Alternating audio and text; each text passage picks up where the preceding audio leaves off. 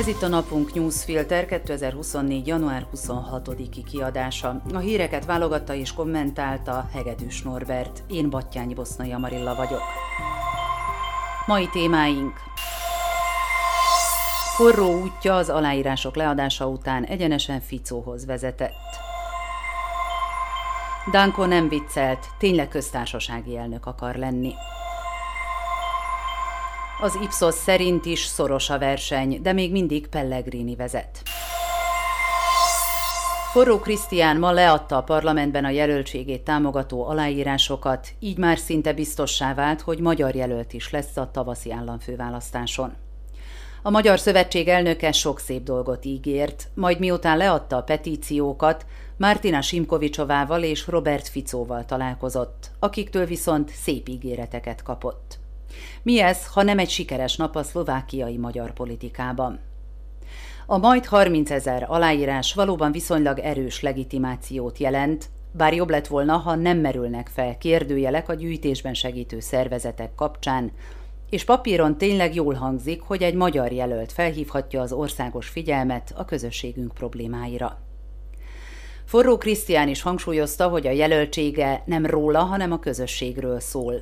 A problémáinkat akarja prezentálni, amelyek között az egyenlőtlenségeket, a kollektív bűnösség bélyegét és a Benes dekrétumokat említette. Csak hogy, ahogy Finta már kolléga is megjegyezte, az összes eddigi magyar jelöltnek saját politikai céljai is voltak az indulással, és ez alól valószínűleg forró sem kivétel.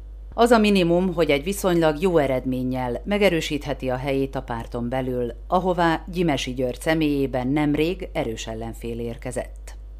Mert legyünk őszinték, volt itt már néhány magyar jelölt az államfőválasztásokon, akik hasonlókat mondtak, de az említett problémákat valahogy egyik ilyen akció sem oldotta meg eddig. Persze lehet, hogy most jött el az idő. Forró Krisztián az aláírások leadása után egy találkozón vett részt Robert Ficó kormányfővel és Martina Simkovicsová kulturális miniszterrel. Ennek eredményéről a párt egy rövid sajtónyilatkozatot adott ki. Ebben közölték, hogy Simkovicsová megerősítette, nem kerül sor a kisebbségi kulturális alap és a művészeti alap összevonására. Az átalakításban pedig részt vehetnek a nemzetiségek képviselői is. Fico egyetértett azzal, hogy szükség van a kisebbségek jogállásáról szóló törvényre, melynek előkészítésével horonyákos kisebbségi kormánybiztos bízta meg. Ezek jó hírek, de mielőtt még elájulnánk, a koalíciónak most jól jön a magyar barátság. Várjuk ki, mi történik, ha túl leszünk a választásokon. Bukovszki László sokat tudna mesélni arról, hogyan lehet elszabotálni egy kész törvényt, holott Matovics is igen barátságos volt velünk az elején. Plusz ne feledjük, semmi sincs ingyen, és néhány üres gesztusért cserébe nem lenne szerencsés, ha a Magyar Szövetség elkötelezni magát egy olyan politikus mellett, aki épp lebontja a demokráciát. Tegnap este egy másik nagy rejtélyről is lehult a lepel, mely hetek óta kínozza az országot. Andrei Danko, az SNS elnöke is leadta az induláshoz szükséges aláírásokat, így immár szinte biztos, hogy ő is elindul az államfőválasztáson. Ha forró Krisztián nehéz helyzetből indul a köztársasági elnökválasztáson, akkor Danko helyzete egyenesen kétségbeejtő mert igaz, hogy forró viszonylag ismeretlen, korlátozott erőforrásokkal rendelkezik, és nem tartozik a többségi nemzethez, de legalább még komolyan veszik.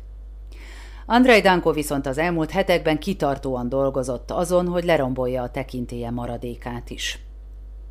A lámpaoszlopos afférral és annak utóéletével gondoskodott arról, hogy az ország jelentős részének szemében az SNS vezetője ma már csak egy vicc legyen – mégpedig egy nagyon rossz vicc. Mit akarhat ezzel az indulással, ha nemrég még arról beszélt, hogy talán az EP választáson is megméretteti magát? Nyilván kérni szeretne valamit Pellegrini-től azért cserébe, hogy a második körben esetleg felajánlja neki a támogatását. De mi lesz, ha nem lesz mit felajánlani? Danko indulása számos kérdést felvet a kormánykoalíció működése kapcsán, melyben az SNS már eddig is főleg a problémák forrása volt. A helyzet eszkalálódni fog, mivel a kampány számos alkalmat biztosít majd arra, hogy további surlódások alakuljanak ki Danko és Pellegrini között. az SNS nélkül pedig nincs kormánytöbbség. Robert Fico persze nem ma kezdte a játszmát, és feltehetően már készül erre. Meglepő lenne, ha még nem környékezte volna meg azokat a személyeket, akik ugyan az SNS listáján kerültek a parlamentbe, de ezen kívül nem sok közük van a párthoz. Emlékezzünk, már a kormányalakítás előtt is voltak olyan plegykák, hogy külön alkut köt az SNS listáján parlamentbe jutott képviselőkkel. Még véletlenül sem mernénk megtippelni sem, hogy mi játszódhat le az SNS vezetőjének fejében. Talán tud valamit, amit mi nem. De ha téved, könnyen a politika sűjesztőjében találhatja magát, amiért kizárólag önmagát okolhatja majd. Két hónappal az államfőválasztás előtt két nyilvánvaló esélyes van. Az egyik Peter Pellegrini házelnök, a Hlász vezetője, a másik pedig Iván Korcsok volt külügyminiszter. Az Ipsos ügynökség legutóbbi felmérése, mely január 22-e és 25-e között készült a Gyenyéken megbízásából, még mindig azt mutatja, hogy Pellegrini vezet, bár az előnye egyre csökken. Rá 40,7% szavazna, míg Korcsokra 38,2%-nyian. Az összes többi jelölt nagy lemaradással következik utánuk. A harmadik Stefan Harabin 8%-kal, majd Forró Krisztián jön 3,3%-kal. Jan Kubis 2,1, Andrei Danko 1,7, Marian Kotleba 1,6%-ot szerezne. Míg Pellegrinit főleg a koalíciós pártok szavazói választanák, Korcsok egyértelműen az ellenzék jelöltje, a támogatottsága meglepően magas, még a Szlovenszko volt Olano és a KDH szimpatizánsai között is. A szlovák sajtó leginkább azzal foglalkozik, hogy Harabin szavazói jelenthetik a mérleg nyelvét az elnökválasztás második fordulójában, ami így is van. A prognózis szerint, ha ők Pellegrini mellé állnak, akkor szinte biztos a klász vezetőjének győzelme. Csak hogy egy nagyon kiegyenlített helyzetben a néhány százaléknyi magyar szavazó döntése is sokat fog nyomni a latban. Az Ipsos felmérése szerint egyébként a szövetség szavazóinak 60%-a készül forróra szavazni, 90% Pellegrinire és 16% Korcsokra. Ezért sem lesz mindegy, hogy kinek a támogatására buzdít majd Forró Krisztián az első forduló után. Hírek egy mondatban. A kormánykoalíció nagyon szorosan 76 szavazattal első olvasatban elfogadta a BTK módosítását célzó törvényjavaslatot. A végső szavazásra akár már jövő csütörtökön sor kerülhet. A PS elnöke Mikhál Simecska újabb tüntetéseket hirdetett meg a BTK módosítása ellen, csütörtökre, február 1-ére. Ez már a sorban a hetedik tüntetés lesz, a legutóbbin Pozsonyban 27 ezer ember vett részt. Zuzana Csaputova államfő megtámadta az alkotmánybíróságon azokat a változásokat, melyek lehetővé teszik a koalíció számára, hogy lecseréljék a statisztikai hivatal és az egészségügyi felügyeleti hatóság vezetőit.